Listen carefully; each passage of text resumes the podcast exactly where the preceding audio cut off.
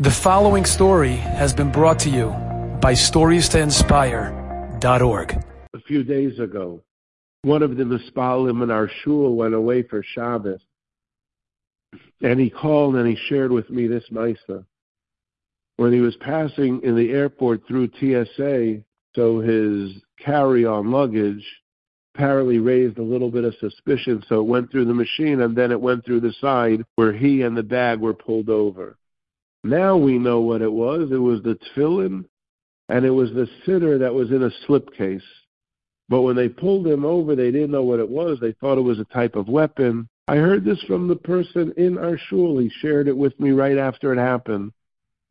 And they opened it up. They went through the tefillin. They saw the rectangle box, a slipcase of the siddur. And afterwards, realizing that it was okay, they apologized to the person. They said to him, pointing to the rectangle case that held the siddur, We're sorry, but we thought it was a weapon. And without missing a beat and tears in his eyes, he turned and said, Gentlemen, it is a weapon. It is a spiritual weapon. It is right now one of the most powerful spiritual weapons that my nation has. So you gentlemen were correct. It is a weapon. And he told me they were moved to tears. It is our weapon. We speak about many types of weapons. We are here, we are not there. And so I humbly suggest as Neisei Ba'elim Chavera number two, Tsoyar Tafel Ateva, every word, make it a tzayar, make it a gem that shines and illuminates. Every tefillah, every tear, every kapitel tehillim, mimamakim, with a leiv nishbar, with the sincerity, with the purity.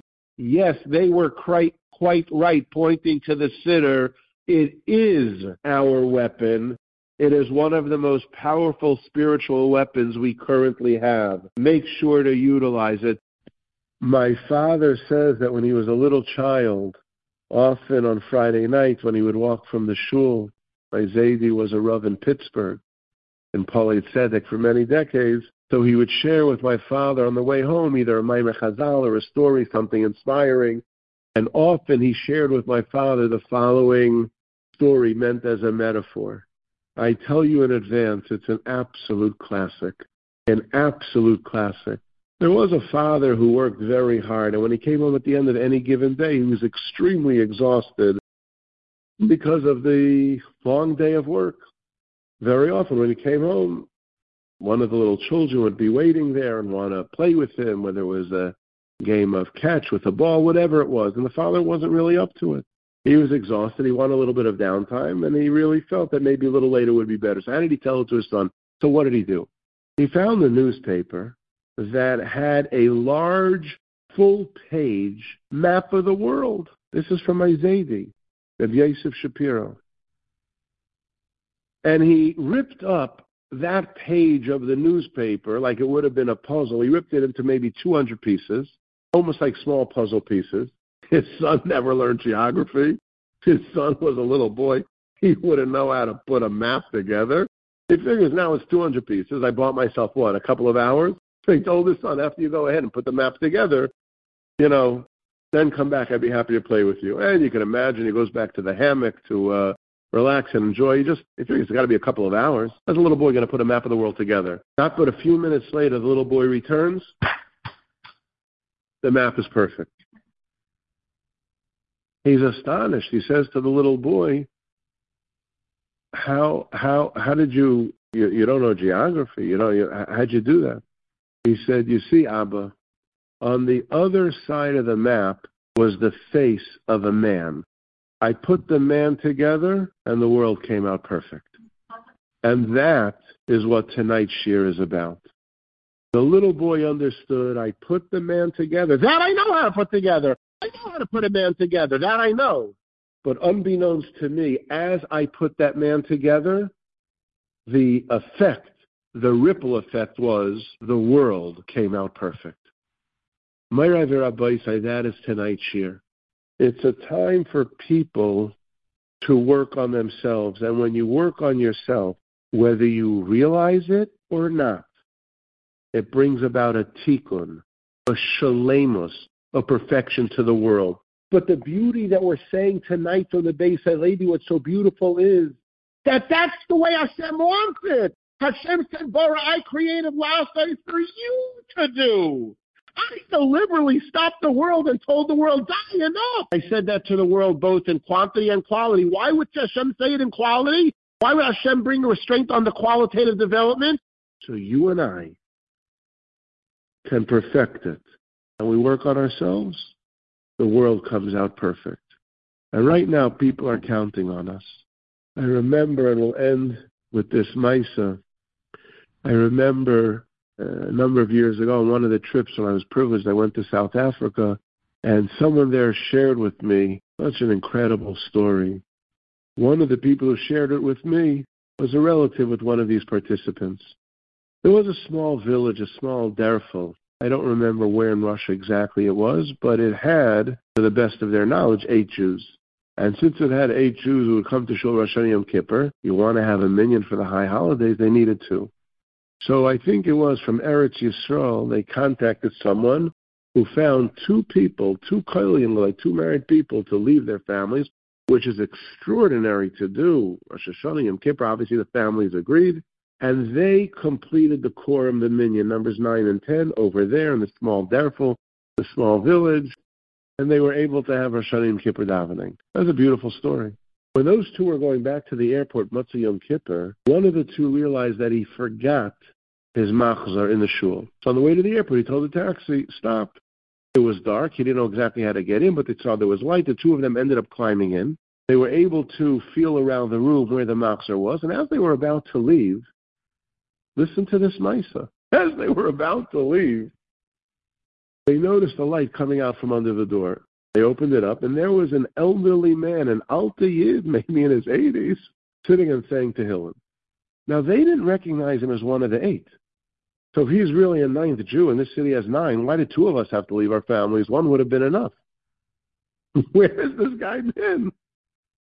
So they interrupted him, and they asked him, You're a Yid? He said, Yes. But we didn't see Rosh Hashanah Kippur at all. And if you're a Yid, and what are you doing here now? And listen to what he answered. Maybe he'll tell me in his being naive and his simplicity. Listen to his answer. He introduced himself by the name Yitzchak.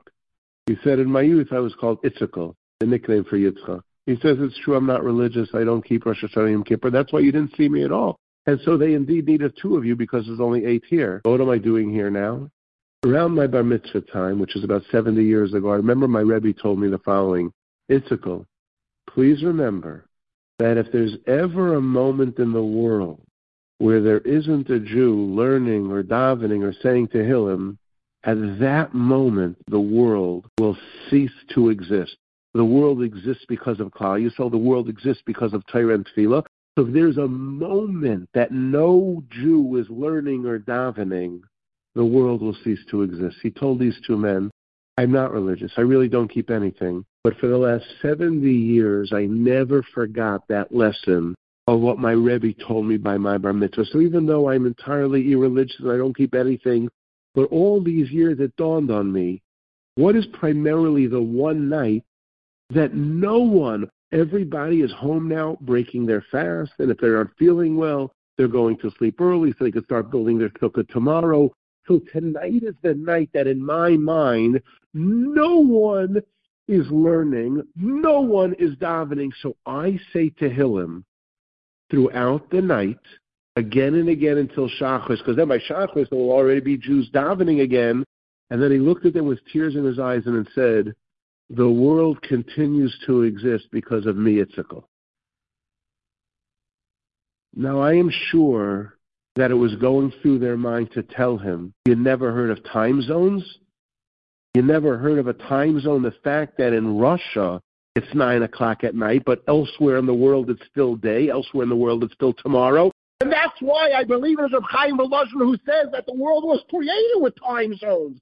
So that there's always, always, always, always Torah and Tefillah, Torah and Torah and because of the time zones. But they didn't tell it to him because that wasn't the point. And of course, I'm not speaking about the mistakes that the person made and might have made. I'm focusing on that belief he felt. The world is continuing to exist tonight because I say Tehillim throughout the night, and when no one else is able to learn or daven, the world continues to exist because of me, Itzikah. My Rabbi say we should be Zeicha. We should merit as we continue to beseech the Ribbono Shel Olam to please bring about the Geula Shalema. Let all of the hostages come home safely. Let all those wounded have refuahs and yeshuas. Let us be able to dance completely. Let us do our share to work on ourselves so that the world will come out perfect. Let us do our part la'asais let us believe, yes, the world will continue to exist because of me and what I do makes a difference. To be able to bring about a perfection in a qualitative sense. We make a tremendous difference. Let us bring shlemus and perfection to ourselves, thereby bringing shlemus and perfection to the world, and let us merit now the Geula Shalema, Bimheira and Biyamenu Amen. Enjoyed this story? Come again. Bring a friend. Stories to inspire.org.